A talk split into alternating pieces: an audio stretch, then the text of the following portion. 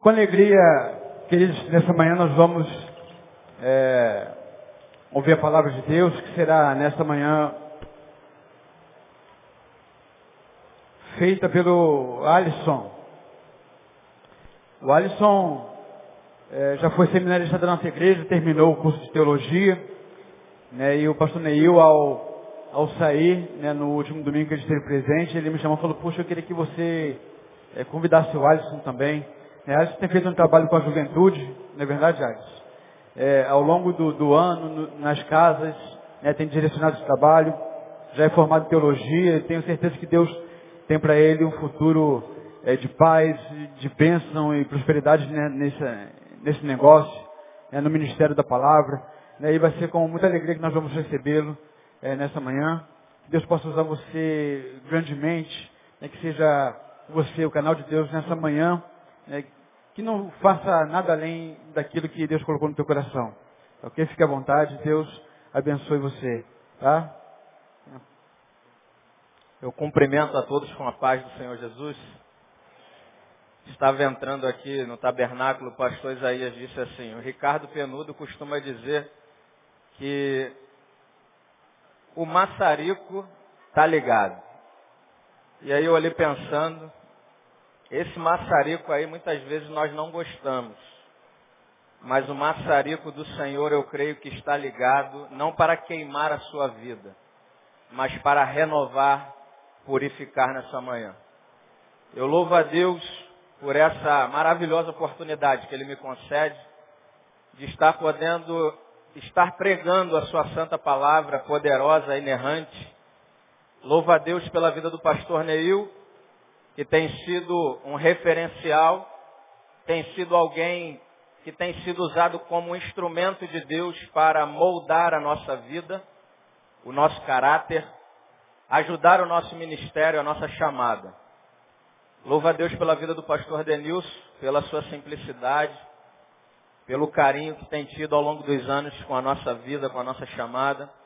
A todos os pastores da Betânia, a todos os irmãos que se encontram aqui hoje, oraram e oram pelo nosso ministério, pela nossa chamada.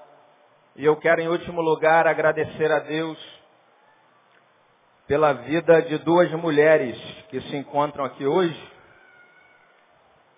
que são muito valiosas para a minha vida.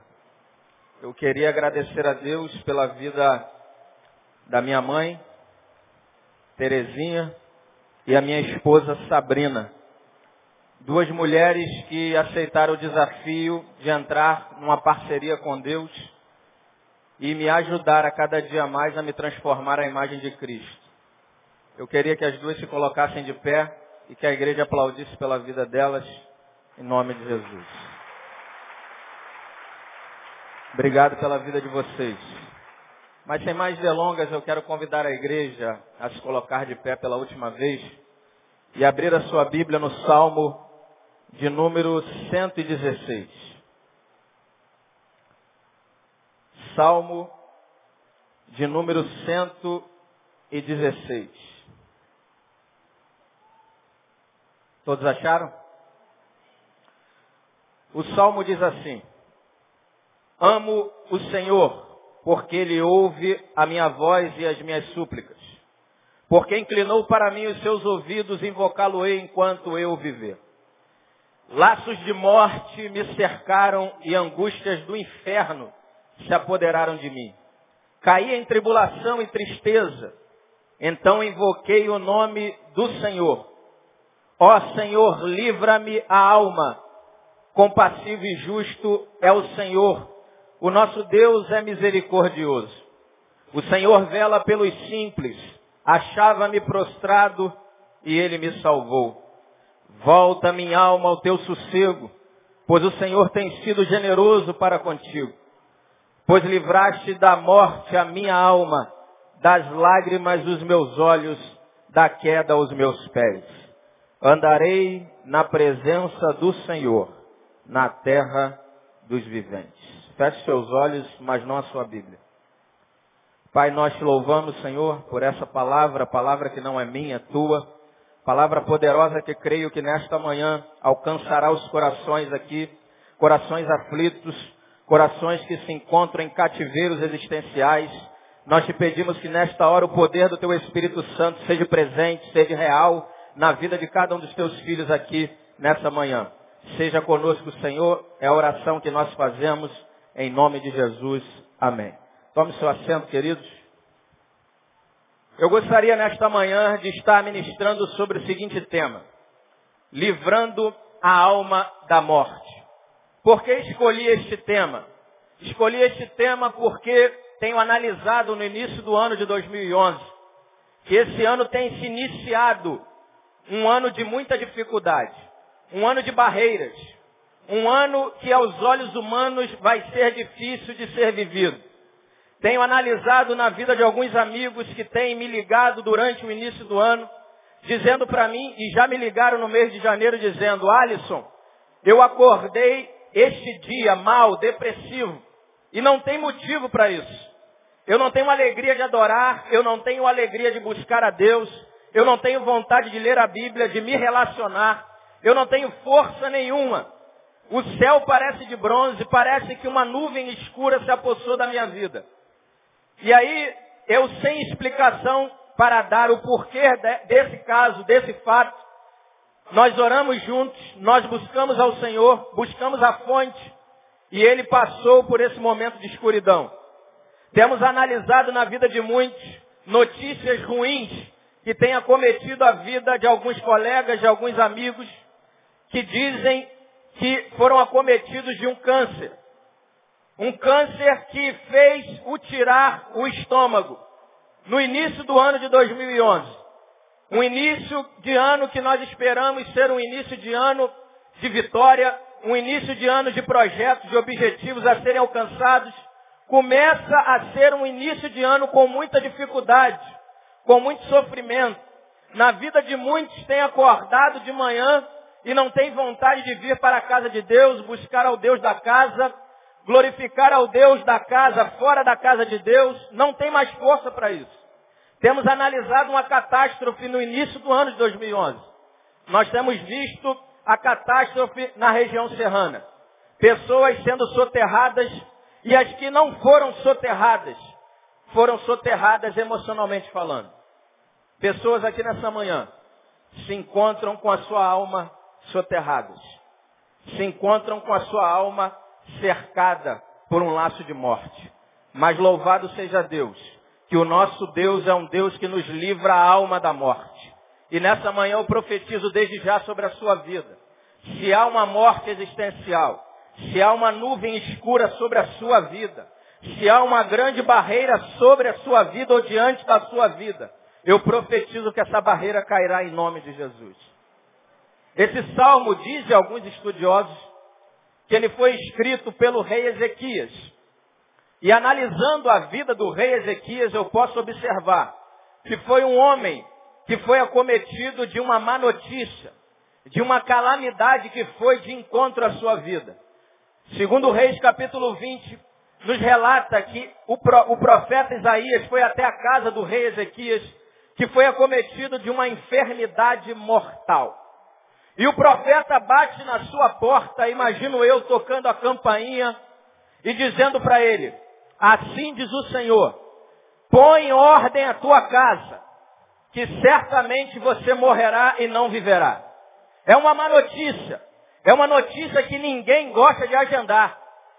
Notícias ruins, nenhum de nós gostamos de colocar na nossa agenda.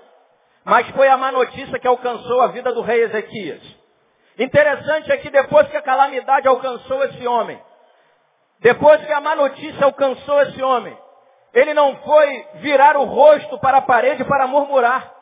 Diz o texto sagrado, depois você lê em cada segundo Reis capítulo 20. Ele se voltou para a parede e começou a orar o Senhor. Começou a buscar ao Deus, o Deus soberano, dizendo, ó Senhor, tem misericórdia, porque andei com interesse de coração, com caminho reto. O Senhor sabe como é que eu vivi. E diz o texto que ele chorou muitíssimo. Interessante que o rei Acabe, certa feita, recebeu também uma má notícia. Mas ele não foi orar, ele foi murmurar. E isso já nos ensina uma primeira verdade. Se você foi acometido de uma calamidade, de uma má notícia no início do ano de 2011, Não murmure. Não reclame. Não diga que Deus é culpado, nem o coloque na parede. Ore a Deus, busque a Deus, porque Ele é o Deus que pode solucionar o seu problema. Pastor Márcio Valadão, certa feita, pregando neste púlpito, para pastores e líderes, ele disse que quem murmura está dizendo para Deus o seguinte, se o Senhor estivesse no meu lugar, eu faria diferente. Murmurar é dizer para Deus que se Ele estivesse no seu lugar, você faria diferente. Não murmure, faça como Ezequias. Volte o seu rosto para a parede, mas ore ao Senhor. Busque a Deus. E interessante é que quando nós buscamos a Deus, irmãos, algo interessante começa a acontecer. Diz o texto que o profeta Isaías ainda estava na parte central do palácio. E Deus diz uma palavra de ordem a ele, volta lá e dá uma palavra ao rei dizendo, ele não vai morrer. Eu vou acrescentar 15 anos à sua vida. E ele vai vencer esse exército da Síria que está tentando derrubar e derribar esse império. E ele vai me adorar na minha casa. Interessante é que quando nós oramos uma segunda verdade aqui como guisa de introdução, nós buscamos a Deus um alvo, um propósito, nós oramos a Deus por uma causa. Deus é um Deus tão soberano, tão glorioso, que Ele não só responde aquilo que você espera, Ele acrescenta muito além daquilo que você possa pedir ou pensar. Porque Ele estava orando pela sua vida. E Deus acrescenta ele 15 anos e ainda diz, eu vou lhe dar vitória sobre os seus inimigos. E você vai voltar para a minha casa para adorar. Assim é Deus na nossa vida. Quando nós oramos ao Senhor por um propósito, por um projeto, Ele responde e lhe dá além daquilo que você possa pedir ou pensar. É por isso que nessa manhã você pode orar, meu irmão. É por isso que em meio a esse caos que o cerca, você pode buscar ao Senhor. Ore a Deus enquanto o profeta ainda está no pátio central do seu casamento.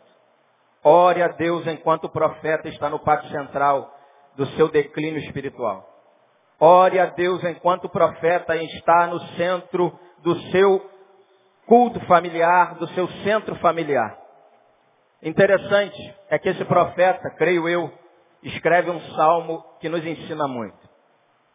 O Salmo 116, se você ainda não o fechou, ele inicia nos dizendo que este homem estava sofrendo crises, problemas. E ele estava enfrentando problemas exteriores, problemas externos a ele. Isso está relatado no verso 3 do Salmo 116. Ele diz, laços de morte me cercaram. Ele está dizendo que situações externas o estão cercando. Problemas e crises, desertos estão ao seu redor. E ele está dizendo que são laços. Laços subentende que é algo ruim, que é algo perigoso, que é algo arriscado. Ele está dizendo que não são laços de brincadeira, não são laços cor-de-rosa para embrulhar um presente, são laços de morte.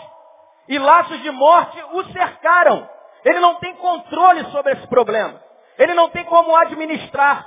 Ele não tem ali como observar e diagnosticar muitas vezes. Estão cercando, são vários problemas. Talvez você se encontre aqui nessa manhã dessa maneira. Você inicia o ano 2011 cheio de promessas, cheio de objetivo. E você olha ao seu redor, laços de morte o estão cercando.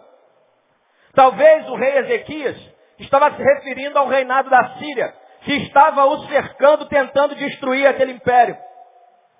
Talvez você esteja olhando ao seu redor, laços de morte o estão cercando lá no seu trabalho. No início do ano, lá aqueles companheiros que estão tentando lhe dar uma rasteira para que você não venha ser promovido, para que você não venha crescer em vida no seu trabalho. Laços de morte, talvez o tenha cercado nas circunstâncias familiares. Você iniciou o ano e a desavença continua. A divisão continua. As brigas continuam. Você ora, você busca Deus, iniciou o ano colocando no papelzinho ali. Eu quero uma família vitoriosa na presença de Deus no início do ano 2011. Mas você olhou ao seu redor e está lá a crise te cercando, tentando te laçar. Um laço de morte que tenta lhe jogar na sepultura existencial da sua vida. Lhe deixando soterrado. Talvez você e com certeza não foi soterrado, como eu disse, como o povo da região serrana. Mas você está aqui nessa manhã soterrado existencialmente falando. Você está quase lá, jaz aqui um cristão. Mas eu profetizo nessa manhã que você vai ressuscitar. Você vai se colocar de pé, porque o Deus soberano está nesse lugar. Crises externas estão o cercando. Viver é um risco, querido. Viver é um risco para a nossa vida. É por isso que eu digo, e digo isso com muita propriedade, sem medo de errar, porque esse ministério acredita nisso. Que essa teologia que nós temos ouvido na televisão é demoníaca. Teologia da prosperidade é teologia demoníaca. Que diz para mim e para você, cristão não pode passar prova. Cristão não pode passar problema. Cristão que está consagrado na presença de Deus, ele tem que viver vitoriosamente. Ele tem que ter um carro bom na garagem, ele tem que ter uma boa casa, ele tem que ter uma boa conta bancária, ele tem que estar cheio de Deus todo dia, vitorioso. E aí, irmão, como é que está? Só vitória. Isso é mentira. E essa teologia que nós temos visto na televisão tem envolvido e laçado muitos crentes, que quando vêm para a casa de Deus ouvir o profeta dizendo que nós temos que voltar para o evangelho simples e genuíno. Ele diz, isso não é culto. Não estou sentindo nada. Você não está aqui para sentir somente. Você está aqui para louvar ao Deus que está no trono. É uma teologia demoníaca que diz para nós que nós não podemos sofrer. Mas aí vem o apóstolo Paulo, que foi expulso de Jerusalém, rejeitado em Damasco, foi açoitado em Filipos, enfrentou feras em Éfeso, enfrentou um naufrágio para Roma, foi picado em Malta, foi degolado, diz historiadores, decapitado. Diz para mim para você no final da sua história, e dizem que as últimas palavras de um homem são as mais importantes. E ele diz assim, na sua segunda carta a Timóteo, capítulo 4, verso 7. Combati um bom combate, completei a carreira, guardei a fé. A vida é um combate, meu irmão. A vida não é um parque de diversões para você passar. A vida não é um tapete vermelho onde você passa sorridente desfilando na vida. A vida não é uma estufa espiritual que te isenta de todo problema, de toda prova. Viver é um combate, viver é uma luta. E se nós temos essa verdade no nosso coração, nós vamos viver firmados no Senhor. E quando a prova vier, como diz o pastor Neil, o problema bateu na sua porta e disse, opa, eu sou o seu novo problema. E você fala, venha, seja bem-vindo que eu vou resolvê-lo. No nome de Jesus. Tiago vai nos dizer que na sua carta, no capítulo 1, verso 2, tende por motivo, meus irmãos, de toda alegria o passar de por várias provações. Interessante é que ele está dizendo algo parece paradoxal, parece contraditório. Ele está dizendo, tende por motivo de toda alegria o passar de por provações. Quem é que se alegra na, do, na dor e no sofrimento? Por isso que nos chamam de maluco. Por isso que nos chamam de bitolado que quando nós estamos passando no deserto, nós estamos, glórias ao Senhor. O Senhor deu, o Senhor tirou. Louvado seja o nome do Senhor. Por que, que nós podemos nos alegrar? Tiago diz, tende por motivo de toda alegria o passardes. Você não vai ficar aqui nessa manhã no seu processo. Você não vai ficar nesse deserto. Você não vai ficar nesse vale. Você vai passar porque o Senhor está ao seu lado e te ajudando porque Ele é o Consolador. Tende por motivo de toda alegria, meu irmão, passar por várias provações. Porque a provação, ela gera perseverança. E a perseverança vai gerar uma imagem em você linda. Quando você passar na prova glorificando a Deus, as pessoas vão olhar para você e vão dizer, esse é cristão. Esse parece com Jesus. Crises externas estão cercando esse homem.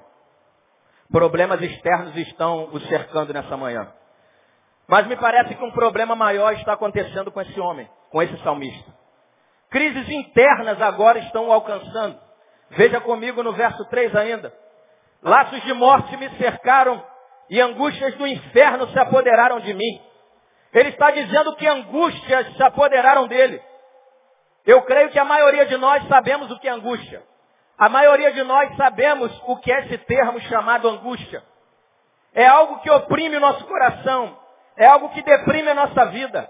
Mas esse homem está adjetivando a sua angústia. Ele está dizendo angústias do inferno se apoderaram de mim. Parece que ele está dizendo que o inferno mudou de localidade.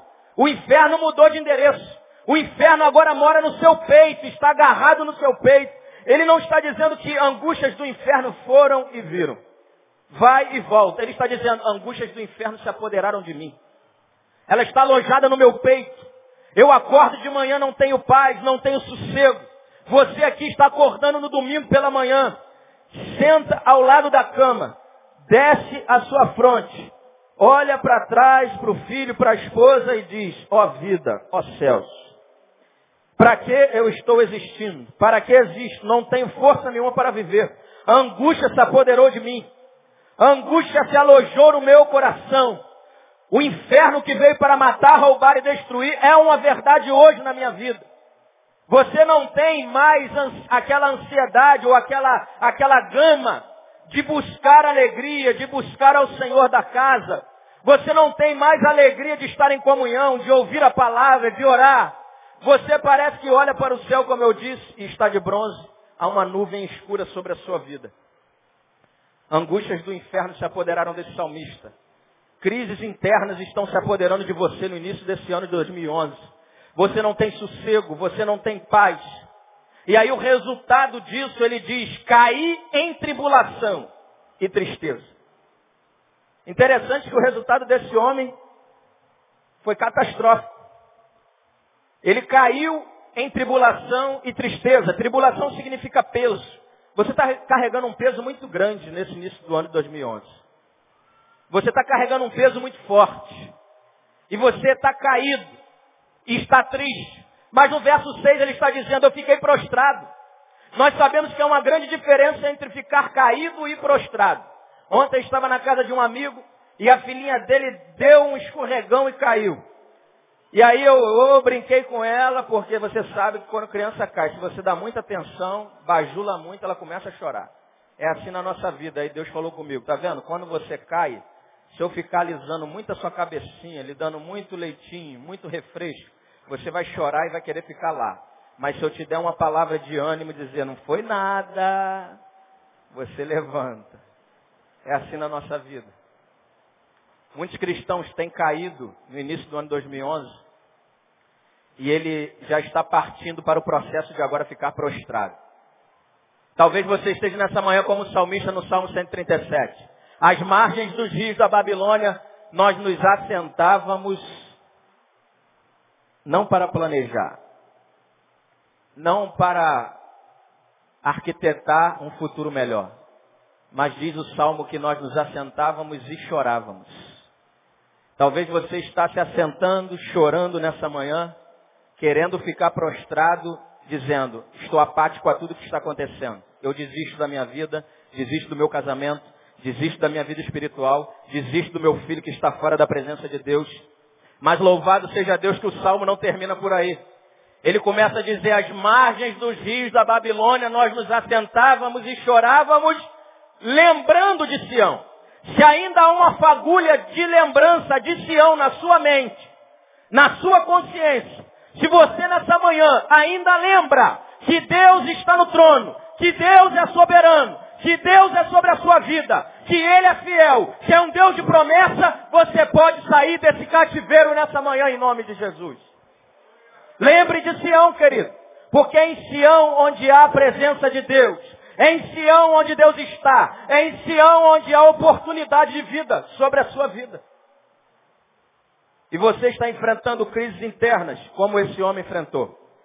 Mas como você também já aprendeu diante aqui desse ministério, quem não espera, quem não espera, o que esse salmista fez agora? Ele se desesperou? Ele virou um cético, não acredita mais em nada. Ele virou um crítico que vem para a igreja dizendo, Aquele irmãozinho ali é muito santo. Ele se acha muito especial porque ele está sempre no ciclo de oração. Eu não creio em oração. Eu não creio na pregação mais da palavra. Não aconteceu nada na minha vida, eu fiquei prostrado. Querido, não se desespere. Faça como Davi. Espere com paciência no Senhor, porque Ele ouviu o meu clamor. Esse salmista agora vai tomar uma atitude que muitos cristãos estão esquecendo na casa de Deus. No verso 4 ele começa a dizer, então invoquei o nome do Senhor. Ó Senhor, livra-me a alma. Queridos irmãos, em meio a esse vale, esse deserto que você está vivendo, essa barreira que está diante de você no ano de 2011, não murmure, não se desespere, não descreia da fé, não saia do meio da comunhão dos santos, busque ao Senhor, faça como esse salmista. Então eu invoquei o nome do Senhor. Há muitos crentes que se acham muito inteligentes porque é do, tem doutorado em psicologia, em filosofia, teologia. Ele é formado em todas as áreas humanas, mas ele está esquecendo e abrindo mão de um grande absoluto de Deus. O quarto secreto da oração. Você pode ter todos os canudos na sua vida, meu irmão. Você pode ter todos os títulos na sua vida. Mas se você esquecer de buscar intimidade com Deus, se refugiar em Deus, você vai sucumbir na sua caminhada cristã. Busque ao Senhor. O que você precisa nessa manhã não é de autoajuda, mas é ajuda do alto, é ajuda de Deus, é ajuda de cima. Porque a ajuda vem de Deus, a ajuda vem do trono. A ajuda não vem daquele seu vizinho, do seu patrão, daquele parente. A ajuda vem de Deus. O socorro vem do alto. Nós nessa manhã temos que retomar a visão que o profeta Isaías teve no capítulo 6. No ano da morte do rei Uzias, no ano da minha dor, no ano que o trono ficou vazio, eu vi, e o que ele viu? O Senhor no trono assentado, controlando, dirigindo a sua vida e a sua história. E é o que Deus está fazendo nessa manhã sobre a sua vida. Um escritor chamado A.W. Tozer, ele diz que a igreja perde muito. A igreja de Deus fica fraca quando ela esquece quem Deus é e o que Ele pode fazer e onde Ele está. Nós temos que a cada manhã, em meio à crise que você está vivendo conjugal, em meio à crise familiar, financeira, espiritual, você acorde de manhã e peça a Deus forças, renovação espiritual, para que você possa olhar para o trono da existência e dizer, Deus está no trono. E os anjos estão sobrevoando, dizendo para mim e para você. A visão que você tem que ter, meu querido, não é falar, olha o trono do meu casamento. Meu marido não é mais aquele homem romântico do passado. O meu filho não está na casa de Deus. A minha conta bancária, eu puxo o extrato, está no vermelho, já tem que usar o Real Master. Você tem que olhar para a sua situação como os anjos viram, sobrevoando toda a terra e dizendo: toda a terra está cheia da glória de Deus. A sua circunstância aos seus olhos está vazia. A sua circunstância aos seus olhos parece uma derrota. Mas aos olhos de Deus está cheio da glória de Deus. Quando nós buscamos ao Senhor, querido, e esse buscar ao Senhor, orar a Deus, parece que está se tornando no meio da igreja uma utopia. Há crentes que aqui no culto de quarta-feira, de domingo, seja qual lá for o culto, ele pega na mão do irmão do lado, ele ora, mas faz aquela oração profissional. Há uma pessoa aqui nessa, nessa igreja, membro dessa igreja, certa feita conversando comigo, falou assim, Poxa, eu não dou sorte. Eu sempre sento do lado de alguém, parece que aquele alguém está vazio. A pessoa pega na minha mão, não pergunta nem o meu nome. Eu nem ouço a oração que ela faz. E eu saio dali, meu Deus, eu quero ser abençoada também. Eu, Alisson, querido, Alisson, eu quando eu venho para este culto, ou qualquer outro culto, há dias que eu chego aqui precisando de ministração precisando que alguém venha, como muitas vezes aconteceu ali, dirigido pelo Espírito, me abraçou e me deu uma palavra de ânimo. Mas eu venho sempre com a intenção de repassar, de produzir, de dar, ministrar sobre alguém que está ao meu lado.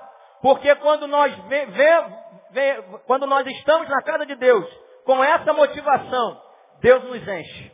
Porque você já aprendeu aqui, pastor Neil já disse, quando Deus lhe dá uma bênção, ele vem daqui a uma semana, dois dias, três dias, olha para sua mão e ele ainda está com a bênção na mão.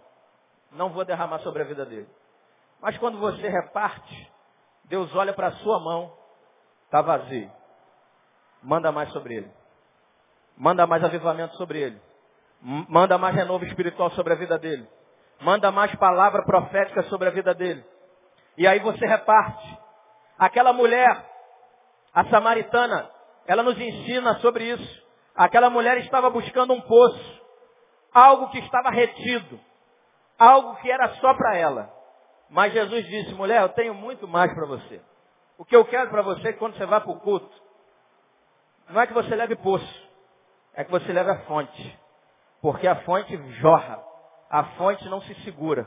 A fonte é para repartir. E é o que Jesus sempre nos ensinou. Quando ele estava diante daqueles dois discípulos, decepcionados, no caminho de Emaús, quando sentaram à mesa, só descobriram que era Jesus quando Jesus repartiu o pão e os seus olhos se abriram. Nós reconhecemos um cristão quando nós olhamos para ele vemos ele repartindo. Vemos na vida dele ele retribuindo o que ele recebeu de Deus. Busque nessa manhã o Senhor, porque ele pode responder o seu clamor nessa manhã a qualquer instante. Pode acontecer sobre a sua vida como aconteceu no Pentecoste. De repente, vai descer sobre a sua vida. É de repente que vai acontecer a resposta que você estava esperando. Mas esse salmista, quando ele busca o Senhor, ele começa a descobrir algumas coisas da parte de Deus. Ele descobre quem Deus é. E ele diz lá no verso 4, no verso 5, compassivo e justo é o Senhor, o nosso Deus é misericordioso. Ele descobriu que Deus é compassivo, que Deus padece com você, que Deus está vendo a sua causa, que Ele está vendo o que você está passando, Ele está vendo o que estão tramando contra você. Por isso Ele é justo, por isso Ele é misericordioso. Ele é um Deus empático, Ele é um Deus que se insere na sua história. Ele não é um Deus como muitos que ficam lá como um gesso de concreto, parado, apático. Ele é um Deus que Jesus Cristo disse, o meu Pai trabalha até agora e eu trabalho também. Então, seu Deus está no meio da igreja trabalhando. Ele está no meio da sua história, trabalhando pela sua vida, trabalhando pela sua família, pelo seu casamento, para te tirar desse cativeiro, desse soterramento espiritual que você está vivendo no, no início do ano 2011. Você acaba descobrindo uma, uma verdade maravilhosa, que Deus é amor, que Deus é compassivo, que Deus é misericordioso. E você descobre também é o que ele descobriu, que Deus é um Deus que liberta. Ele diz no verso 8, pois livraste da morte a minha alma, das lágrimas os meus olhos, da queda os meus pés. Ele é um Deus que nos dá a libertação espiritual, meu irmão. Porque ele diz que livraste da alma a minha morte. Você talvez está aqui nessa, nessa manhã, e o pastor Denilson já falou sobre isso aqui. Você vem para a casa de Deus para buscar a bênção de Deus.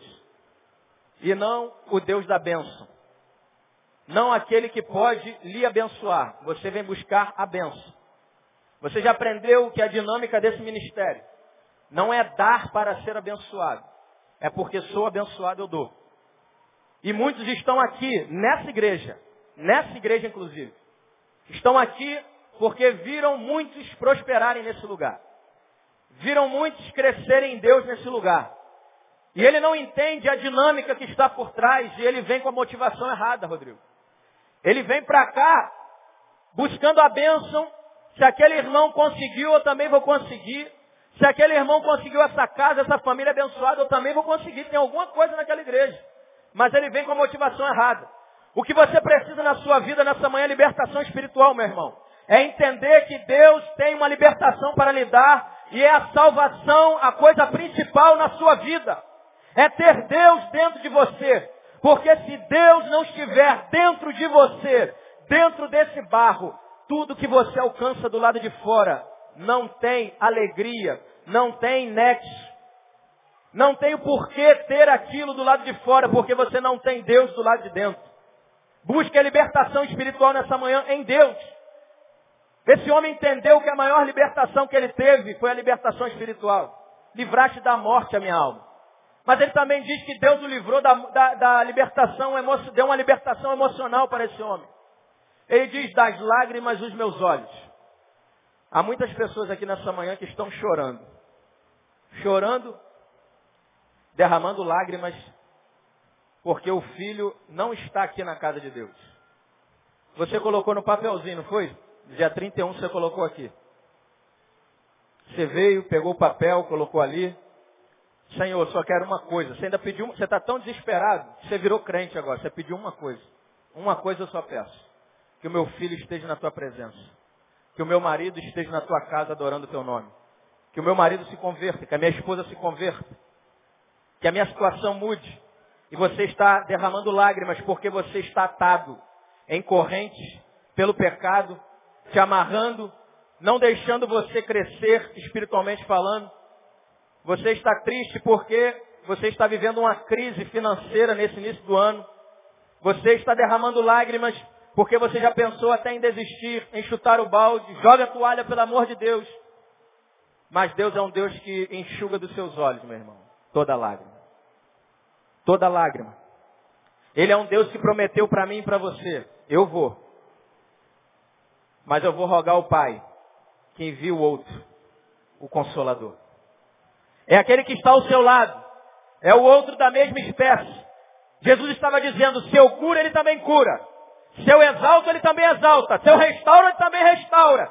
Se eu edifico, ele também edifica. É o Espírito Santo de Deus que está aqui nessa manhã, ajudando a sua vida, caminhando contigo, ao seu lado, dizendo, não temas. Não temas, porque eu sou contigo. Ainda que eu ande pelo vale da sombra da morte, não temerei mal algum, porque tu estás comigo. Essa é a maior verdade que um cristão tem que guardar. Porque ele, quando ele passa na prova, quando ele passa no deserto, ele lembra de uma coisa. Ele está comigo. E aí eu abro um parênteses para dizer para você, principalmente as varoas, que tem aquele quadro em casa chamado Pegadas na Areia. E você já se emocionou muito com esse quadro, não é verdade? Você olhou para aquele quadro e disse, estava caminhando e havia um momento da minha vida que havia dois par de pegados.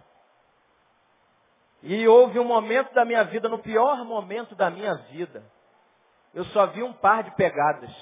E reclamei e murmurei dizendo, onde é que o senhor estava? E aí a parte, o fechamento muito romântico. Deus dizendo, não meu filho, foi o pior momento da sua vida que eu estava lhe carregando no colo. Eu já até chorei lendo esse quadro. Mas esse quadro está equivocado segundo o Salmo 23. Ainda que eu ande, você vai passar, meu irmão. Você vai pisar no deserto. Você vai passar esse processo. Deus não vai te isentar, não. Mas você vai passar, porque Ele está contigo. Ele está contigo. Mas esse homem, ele experimentou uma outra libertação, a libertação moral. Porque ele diz que Deus o livrou da queda dos seus pés. Você está aqui nessa manhã, já iniciou o ano 2011, botou lá como eu no papelzinho. Eu botei isso. Já vou revelar o que eu coloquei. Eu só coloquei uma coisa, pastor Isaías. Eu coloquei assim, Senhor, eu quero ser mais santo. Quero andar em santidade. Não a santidade que nós vemos do lado de fora, mas a santidade que nós temos aprendido aqui nesse púlpito. E você pediu para ser santo, mas você já iniciou o ano 2011 e caiu. Você está na lama. Seu nome está no lodo. Você não tem mais moral para levantar a cabeça. Você se acha que não tem moral para levantar a cabeça nessa manhã e dizer, eu sou cristão. No seu trabalho não lhe dão mais crédito. Seu nome está sujo na praça. Você resvalou, você caiu, você vacilou. Mas o Deus que nós servimos é o Deus da graça. A graça de Deus não só lhe mantém existindo, ela lhe dá qualidade de vida.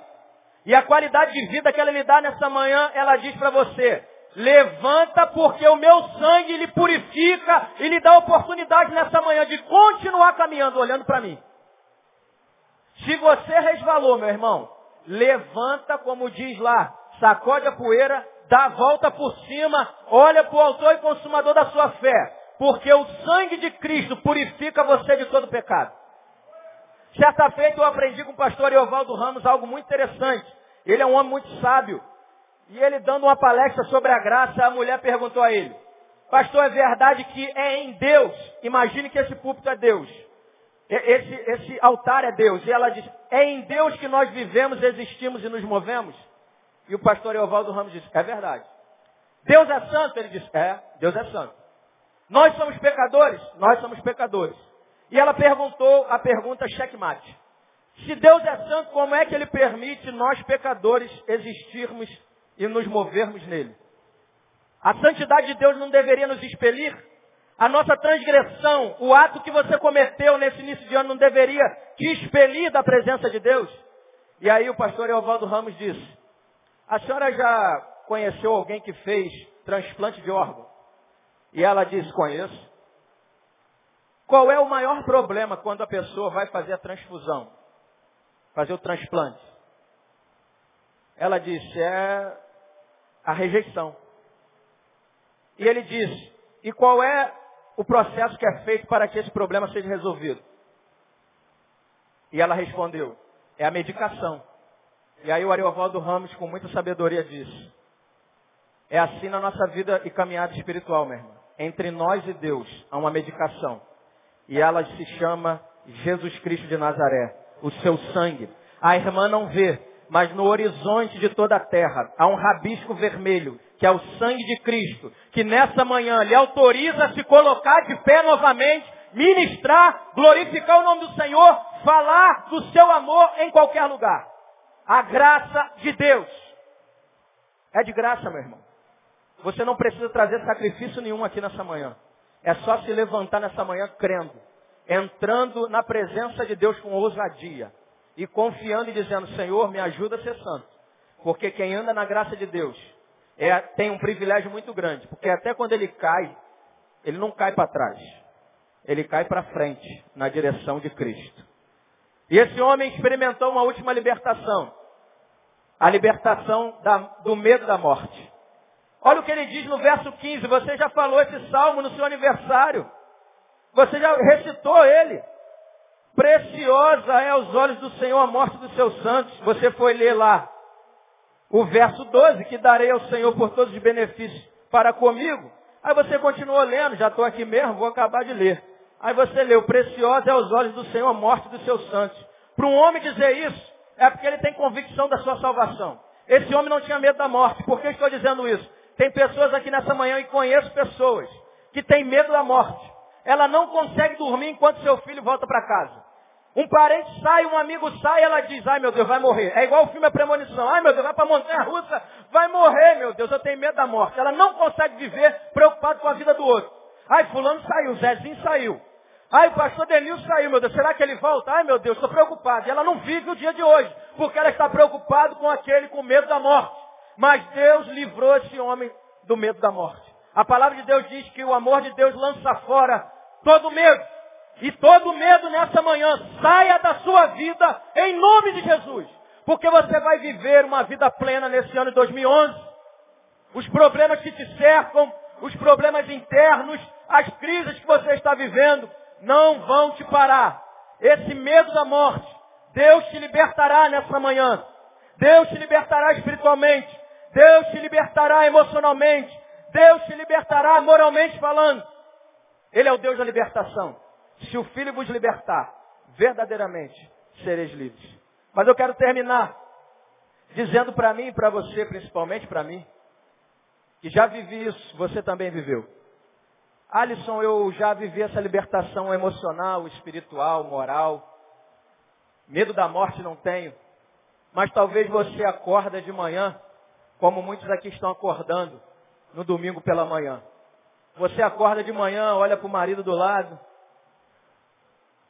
Ai meu Deus, de novo. Olha para a mulher, aquele cabelo despenteado, o mau hálito, parece uma meia que foi usada durante uma semana. O filho já gritando, fazendo aberrações na sala.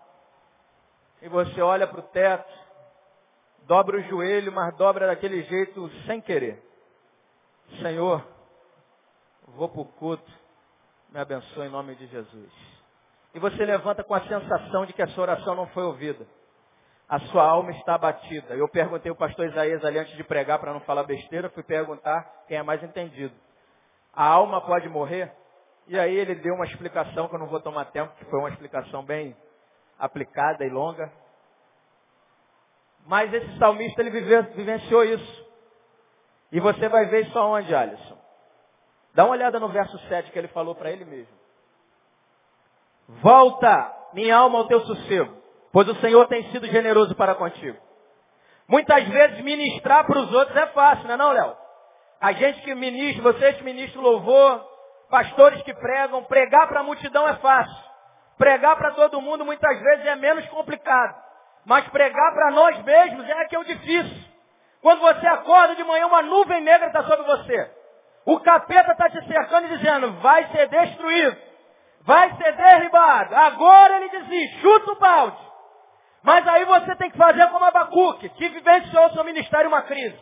Até quando, Senhor? Até quando meu povo vai viver assim distante de ti? Até quando os inimigos vão prevalecer contra nós? Mas no capítulo 2 de Abacuque você vai ver algo emocionante. Você vai ver, vem cá Rodrigo, rapidinho, vem cá me ajudar aqui.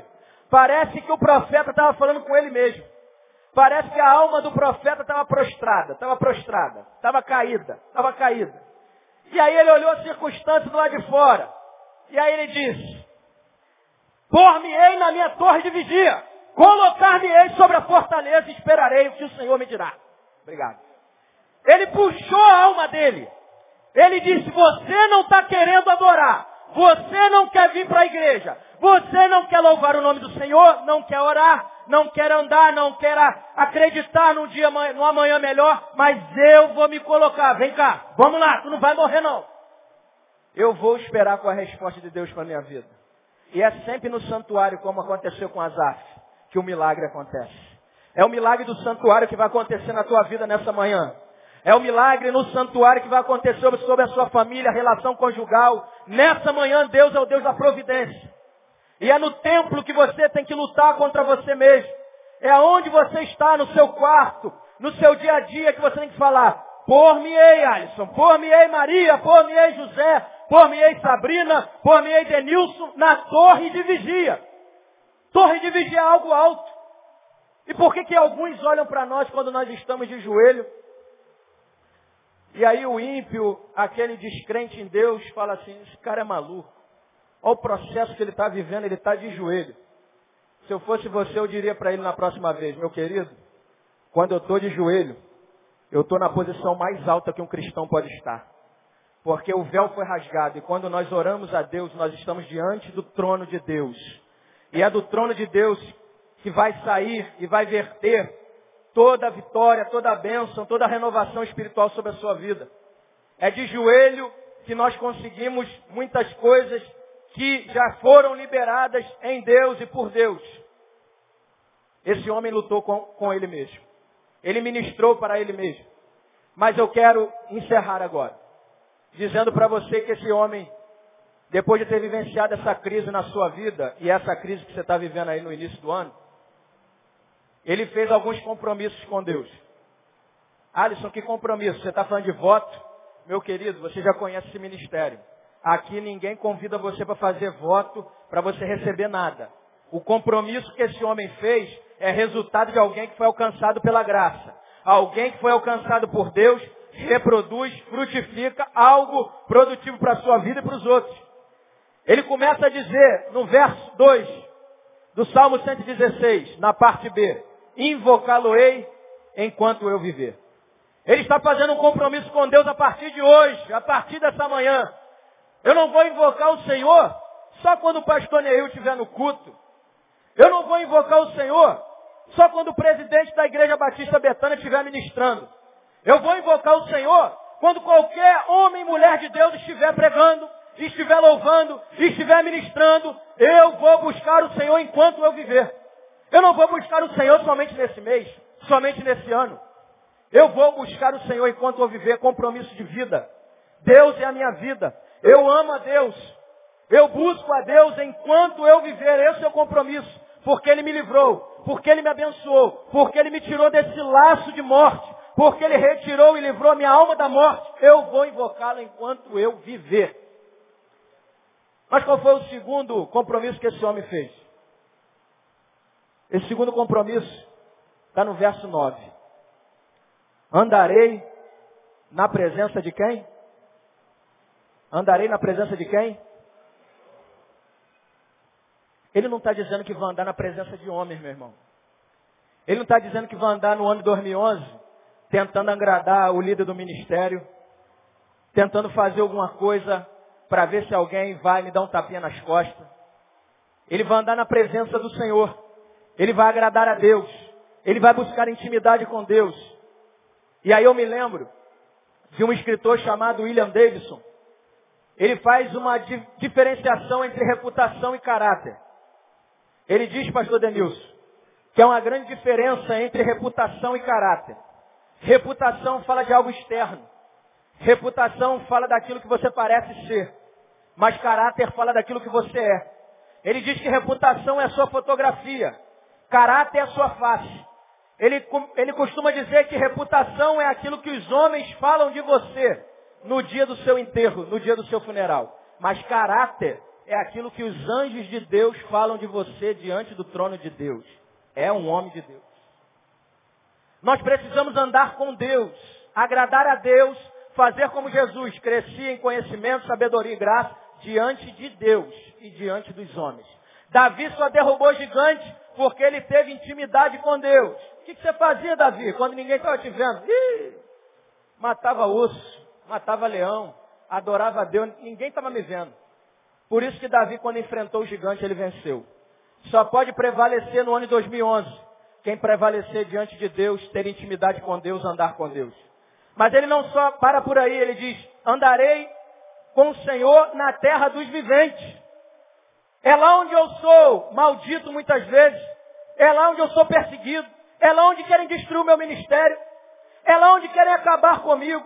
É lá onde falam mal de mim. É lá onde a vida corre. É lá onde eu tenho que ser cristão.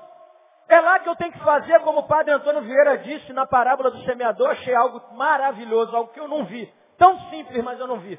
Mas lendo a sexagésima de Vieira eu vi. O semeador saiu a semear. Se o semeador saiu a semear, ele produziu a 30, 60, 100 por 1, por que, que hoje nós não produzimos nem a, nem a 1%? A pergunta dele. Será que o problema está com Deus? Será que o problema está com a semente? Será que o problema está com a semente, que é a palavra, ou com a terra, que é o coração do homem? Ou está com o semeador? E ele responde, o problema não está nem com Deus, nem com a semente e nem com a terra. O problema está com o semeador. Porque quando o semeador saiu a semear, ele semeou com a mão, ele não semeou com a boca. Hoje nós temos visto dos púlpitos das igrejas lindos sermões, mas nós não temos visto vida. Nós temos visto lindo ministro de louvores, cantando louvores lindos, mas não tem visto vida. E Deus nos convida nessa manhã a se compromissar com Ele, andar com Ele na terra dos viventes. Mas esse homem termina o seu compromisso dizendo no verso 18, cumprirei os meus votos ao Senhor na presença do, de todo o seu povo, nos átrios da casa do Senhor. Você está aqui, meu irmão, você é tão intelectual, né? Os grupos de convivência de mulheres estão aí. O grupo Projeto Comunhão, grupo nos lares, várias células que tem na igreja, grupos que se reúnem. O culto na quarta e no domingo. Eu não preciso de culto.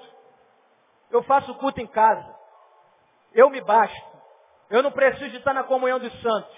Mas você esquece que é na comunhão que se ordena a benção. Tem muita gente, eu vou para culto de projeto de convivência, grupo de convivência feminino. Eu vou para projeto comunhão para ouvir lamúria. É quando você ouve a lamúria do outro, é que Deus enche você para ministrar o outro. É quando você está com o outro, é que tem sentido a sua vida. É quando você sorri, ouve o outro, é que sua vida tem sentido. É por isso que você está amargurado, chorando no canto do seu quarto, porque você não produz, porque você não quer ouvir lamúria. Você não quer ministrar. Você não quer orar com o outro que está passando no vale. Mas você não conhece o meu, Alisson. Ora com ele, meu irmão. É orando com ele que Deus vai ordenar a bênção sobre a sua vida. É na comunhão que esse homem se compromissou a estar. Em último lugar, ele disse no verso 1, ama o Senhor. Ele disse que amar o Senhor. Quem ama diz que ama, né, meu irmão? Quem ama, anda com aquele que ama. Obedece aquele que ama. Não ouve a palavra do profeta aqui e fica, mas isso não é para mim. Quando começa a, a, ficar nessa batalha, é porque a palavra entrou. Essa palavra não é para mim. Fulano que tinha que estar aqui. Esse pastor aí se acha muito santo, só prega chicote. Não, não, é porque Deus só usa ele assim. Você pode ver que na palavra de exortação tem um quê de consolo, tem um quê de renovo. É porque você não tem o ouvido de discípulo. E aí você fica criticando em vez de dizer, Senhor, eu te amo, eu vou andar em obediência. Quem ama o Senhor, agrada aquele que ama. Quem ama o Senhor tem tempo para aquele que ama. Ele se dedica à palavra, busca o Senhor, lê a Bíblia, e ele não fica, querido irmão, atrás, como muitos aqui, tem até gente em Betânia que faz isso. Fica atrás de profeta de revelamento. A irmã revela tudo da vida dos outros, mas não revela nada da vida dela. É a irmã Kodak. Revela tudo dos outros, mas não revela nada da vida dela. Ela só fica atrás de revelação e revelamento. A palavra está sendo pregada aqui todo domingo. E ele não vem ouvir a palavra. Ele não tem ouvido de discípulo. Ele não tem ouvido de discípulo de Cristo. E aí ele vai entrando num poço. Ele vai se afundando cada vez mais. Mas nessa manhã, querido, o nosso Deus é um Deus que livra a sua alma da morte. Esse cerco que você está vivendo, Deus vai te tirar dele. Eu quero te convidar a se colocar de pé e convidar o Ministério de Louvor para estar aqui nesse altar. E no momento, meu irmão, que nós estivermos aqui louvando a Deus, e eu pedi para que eles estivessem louvando e adorando a Deus com hino, Agora a minha parte foi feita.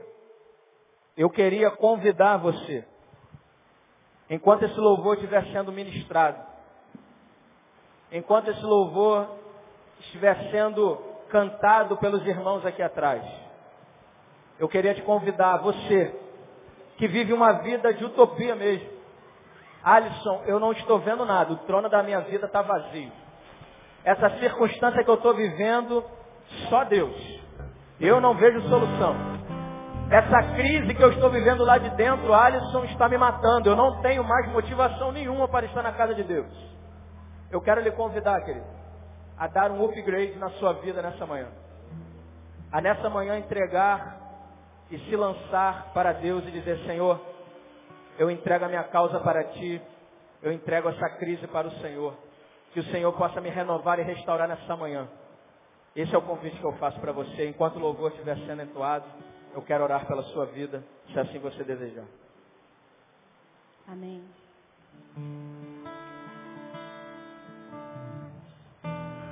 Amém. Vamos louvar ao Senhor. Que esta música não seja uma simples música, mas que você possa prestar atenção no que você está falando. E fale só com suas palavras, mas fale para o Senhor nesta manhã com o seu coração. Amém? Amém.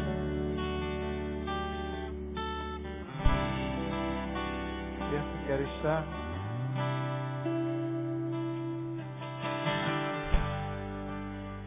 Quero sempre estar